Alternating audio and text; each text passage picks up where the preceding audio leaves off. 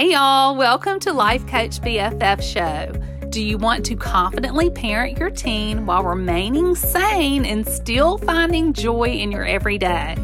Do concerns of their safety, mental health, influences of social media, and the ACT, as well as the ACT, frighten and keep you awake at night? Following a move, finding myself lonely, isolated, and drowning in the realities of parenting teenagers, I felt completely lost and depleted. After a year of sitting in loneliness, I knew it had to stop. I transformed my mindset to something I call living on green, and I'm going to teach it to you. In this podcast, we're giving all things to God, find beauty in the brokenness, triumphs through the trials of parenting teens, all the while finding joy in establishing balance. I'm your new BFF, Heather, and you're not lonely anymore. We're in this together. Get your axe spray out, pick up those dirty gym socks, put your lip gloss on, and let's do this. Hi, friends. This is Heather Petty. Welcome back to Life Coach BFF Show. Gabe Cox is here today to help us explore ideas around clarity, goal setting, strategic planning, simplicity, and faith. She's an author, podcaster, coach, and the founder of Red Hot Mindset. Gabe helps faith fueled women use their passions to enhance their productivity and spiritual growth so they can go after their God given goals. I can't wait for you to get to know Gabe. So let's get started. Hi, Gabe. I'm so happy to have you on the show today. Hi, Heather. I'm excited to be here. Thanks for having me. Well, thanks for coming on. I cannot wait to get to know you, Gabe. I've been so excited about this all day. I've been thinking about it. And please tell all of us a little bit about you and your sweet family. Sure. So I have five in my family. So I'm married to my best friend, Josh. We've been married for six and a half, six and a half, not six and a half, 16 and a half years. And we have three boys, all different levels, elementary, middle school, and high school crazy loud in my house and we just added a puppy which is i'm like i'm going nuts why did i do this to myself but he is so cute he's an australian kelpie and we uh, i homeschool my older two my oldest is a competitive gymnast i'm a runner um, my others like to dabble in other sports and there's there's so much fun going on in our house so we love hiking and all things board games and adventures Y'all are very active. I love that. I love that. So tell me about running. When did you get started? So it's kind of a funny story because I actually hated running when I was in high school. I was a basketball player. That was kind of my sport. And I didn't mind running there because I, it was stop and go. You had the basketball to kind of keep your mind going and focus on. But I thought I saw people running miles, you know, across country, and I'm going, you guys are nuts. What do you do that for? It seems like it's so pointless, right? But then when I got into college, I felt like I I started I did some intramural sports, but I wasn't I didn't I stopped playing basketball. Um, and so I needed a way to stay active. And running was kind of that thing that I said, well, I can do that anytime. So I started running. And at first, and maybe we'll talk about this a little later, but it was a form of control for me at, for a time because I ended up kind of going through a depression and an eating disorder early on in adulthood. And that running was a control. But eventually, as I healed from that, running became a peaceful time. It was kind of a reflection time, a time for me to be able to be alone with the Lord or listen to music or podcasts or whatnot. And it's become my my favorite activity to do by myself or with friends. And so that's kind of how it's evolved over the years. Well, I see, I read that you ran in the Boston Marathon, which is huge because I don't know what it takes to qualify. Gabe, what, what do you have to do to qualify to run in the Boston Marathon? To run in the Boston Marathon, it's based on your age and gender. So uh, depending on how old you are. Uh, that's the one thing I like about uh, growing older. I age up in my races, so I don't have to run as fast. but essentially, um, in mine, uh, when I qualified for the first time, I don't remember how old I was. It was 2015, so not too long ago. But I had to run a 335, so three hours and 35 minutes for based on my gender and age um, but it's stricter or e- a little bit easier but uh, depending on where you're at. but it's a big, huge goal for most many runners. So if you're in the running community, you probably know what Boston Marathon is and or you've probably had a dream of running it. And so but a lot of people keep it as just a dream and they don't do what it takes to actually train for it and get there because it is it is usually pretty hard. There are some people who just squeak in and they're just, you know, they go run a marathon, they qualify. I'm like, I don't know how you did that because that was not my story. At what point did you decide that you would just love to run the Boston Marathon? Like what, you know, at first you started out just, you know, more as a social thing, stress release, but when did you get serious about it? So after I had my second son, I thought, okay, how do I get back in shape? I'm going to run a half marathon. That was when I started racing again. So I didn't start racing really until then. And after the half marathon, I go, well, I'm halfway to a marathon. Why don't I run one? And that was just kind of the start. It wasn't a, it was just a thought. I'm like, it's a bucket list item. It's something I would like to say I've done. It's a big deal. So I ended up running that. So six months after I had, well, I guess it was nine months after I had my second, I ran uh, the Twin Cities Marathon in Minnesota.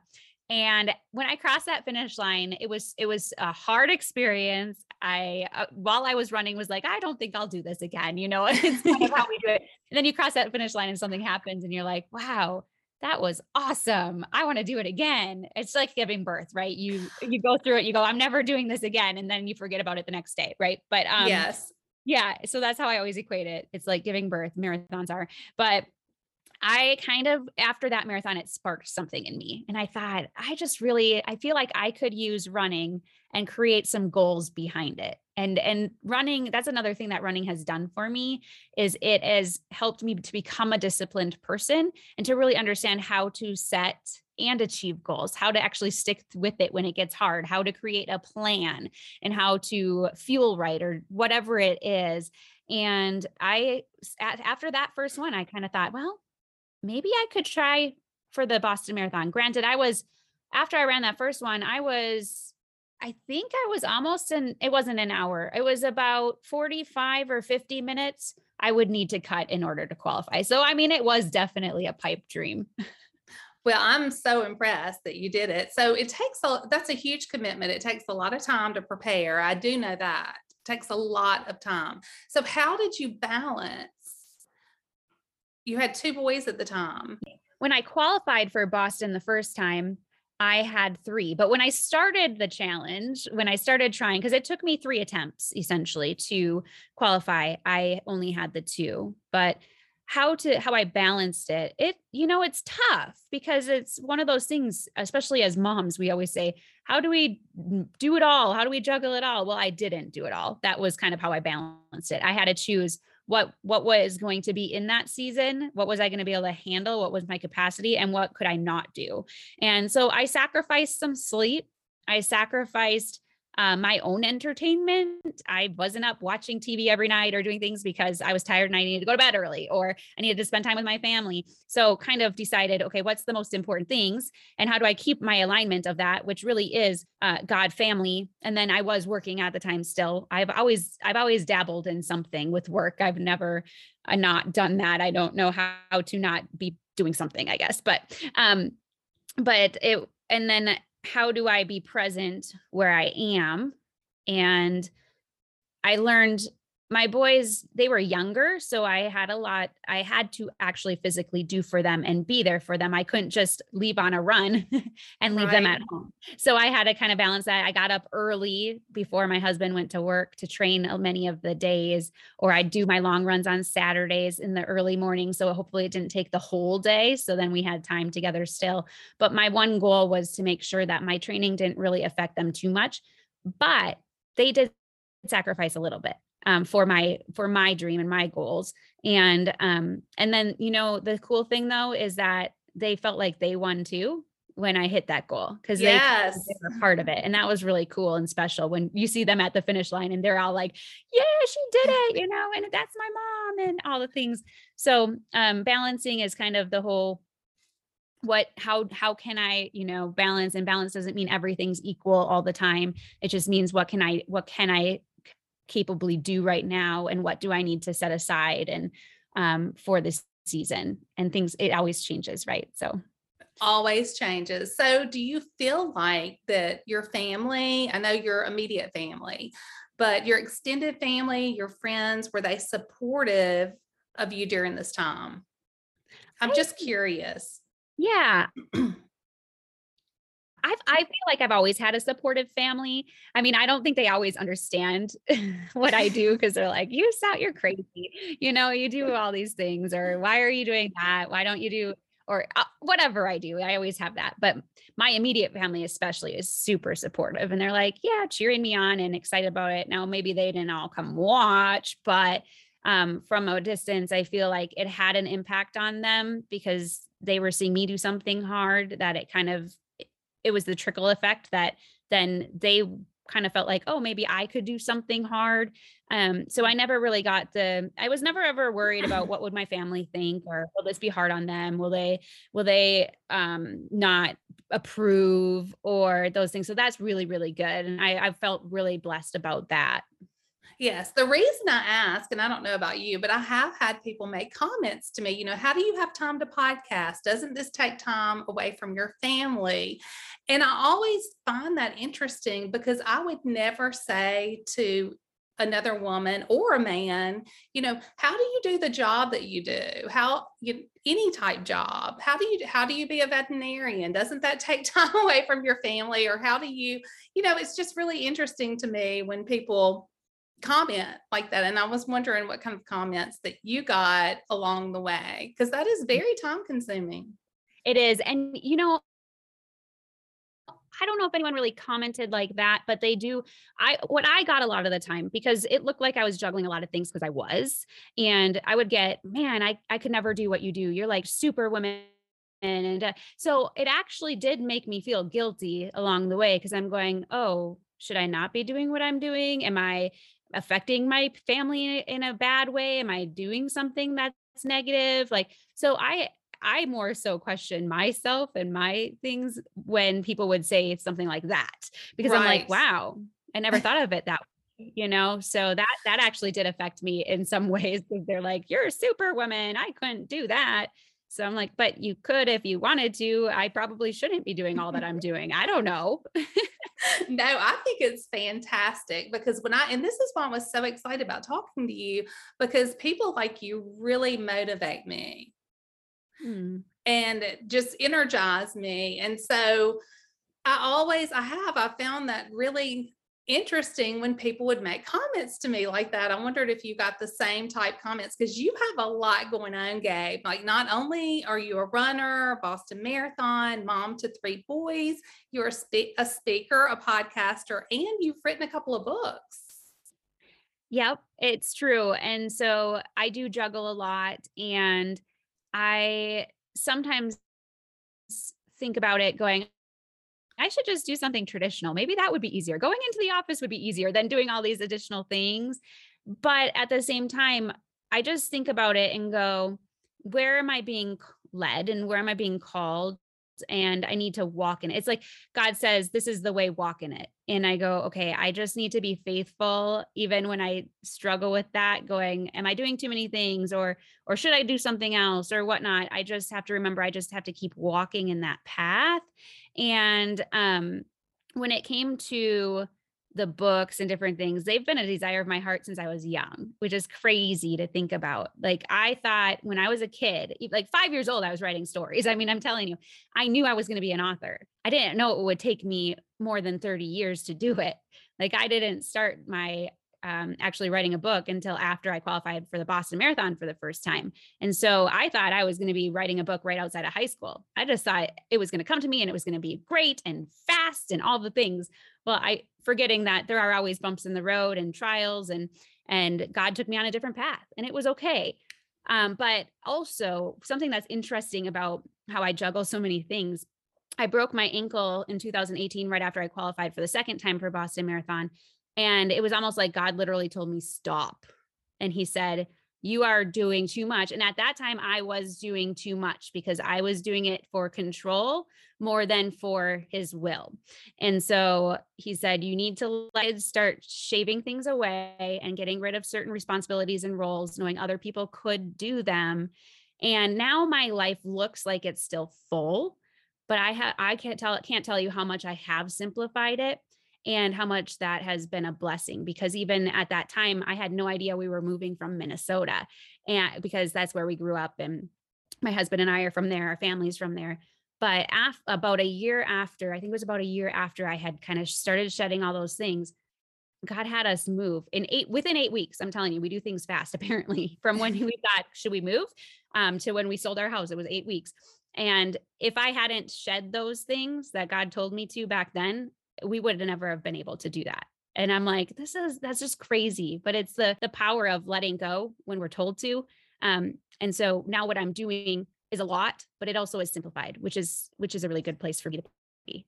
Yeah, simplified is good. I know that I someone told me one time that when you think that if you don't do things, they won't get done, you are being prideful. And I used to do that, Gabe. I would think if I don't teach Bible school, nobody's going to do it. If I don't do this, you know, if I don't bake the cupcakes, then nobody else is going to do. And I realized then that if I don't do it, someone God will put that on someone else's heart. It's it's not my season, just like you said. And so it feels good to back away sometimes, doesn't it? And God will always line things up for you.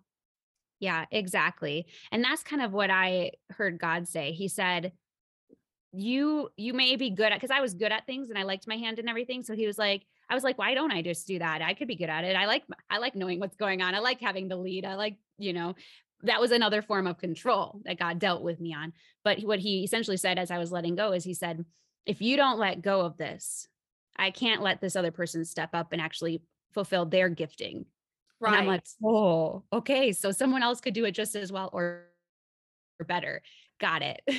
yes, that's what I had to realize. I'm like, maybe I'm not the best one for this. And I'm jumping in there before somebody else has a chance.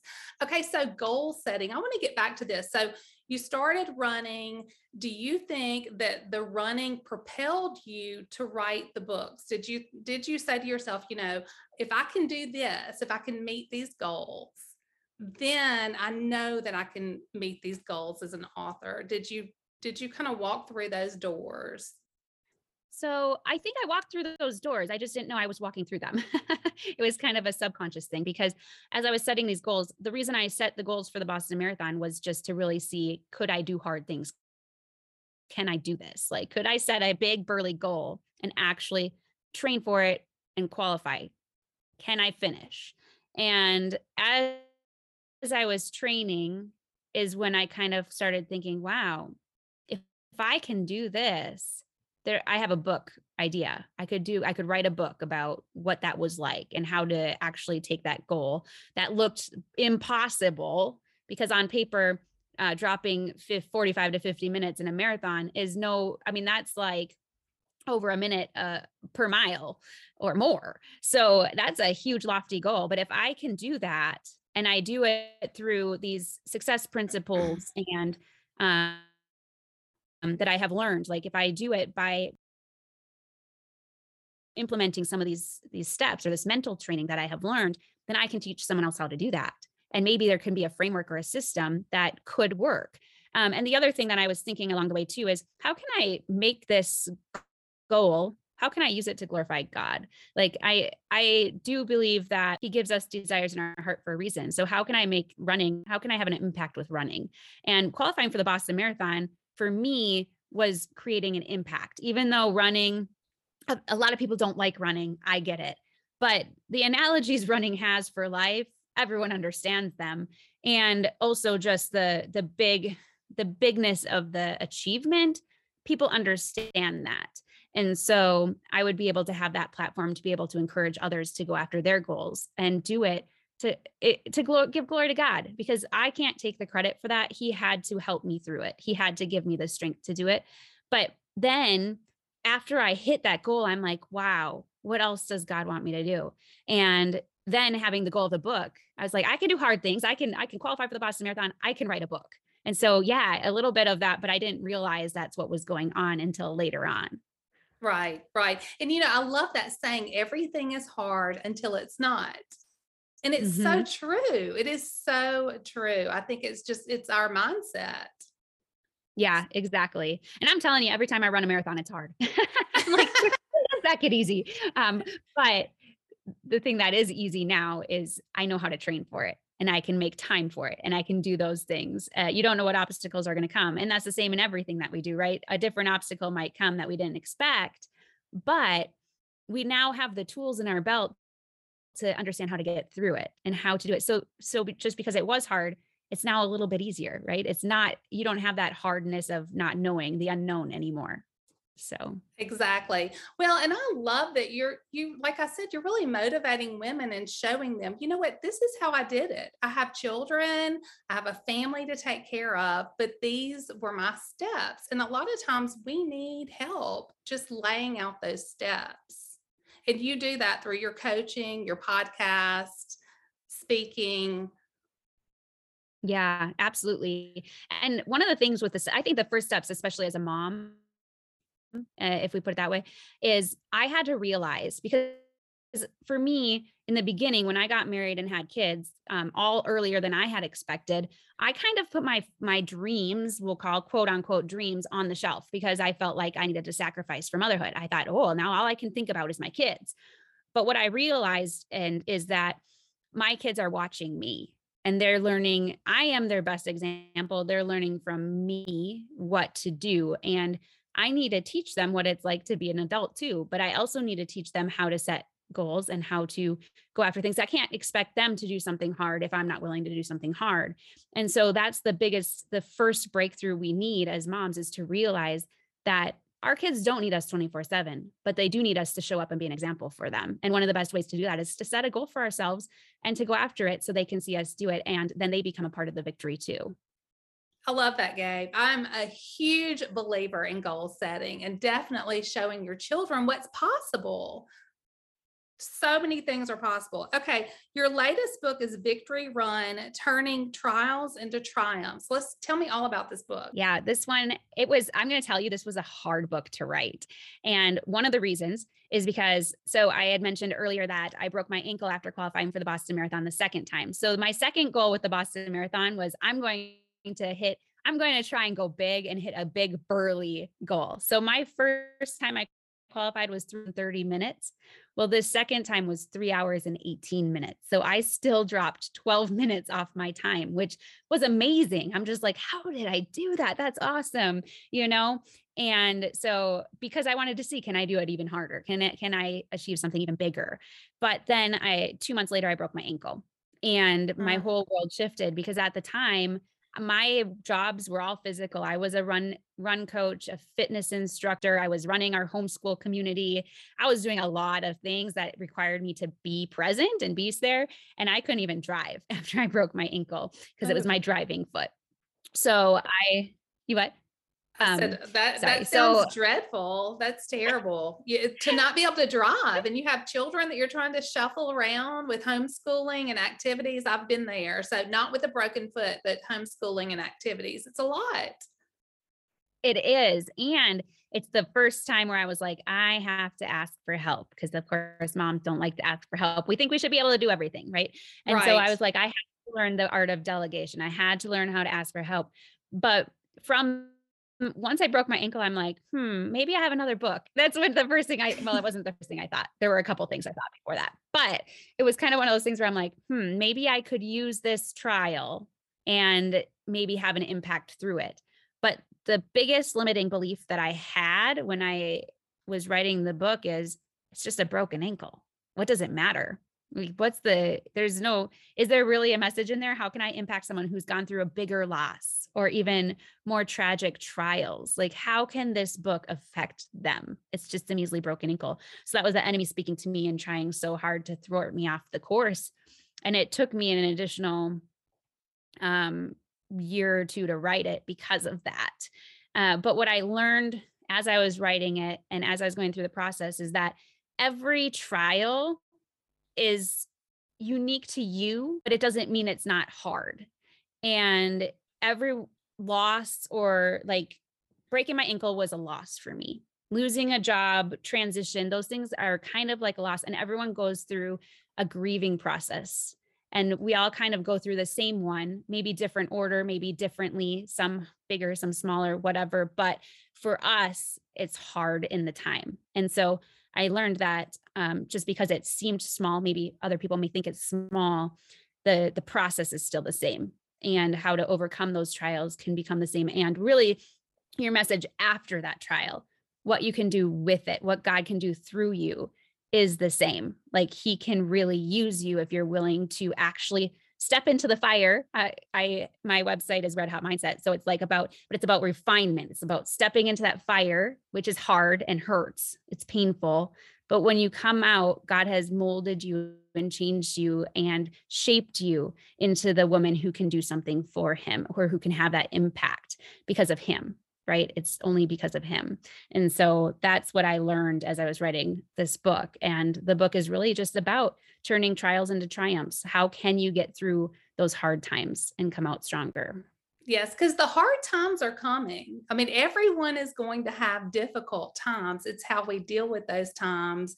That's what's important. And like you said, you're setting an example for your children. They're learning through you. How did mom deal with this when she broke her ankle? Well, she got back on her feet, trained, and did it all over again. So fantastic. Well, Gabe, thank you so much for coming on today. I've enjoyed getting to know you. This has been so great. How can we get in touch with you? Yeah. How can we follow you? Yeah.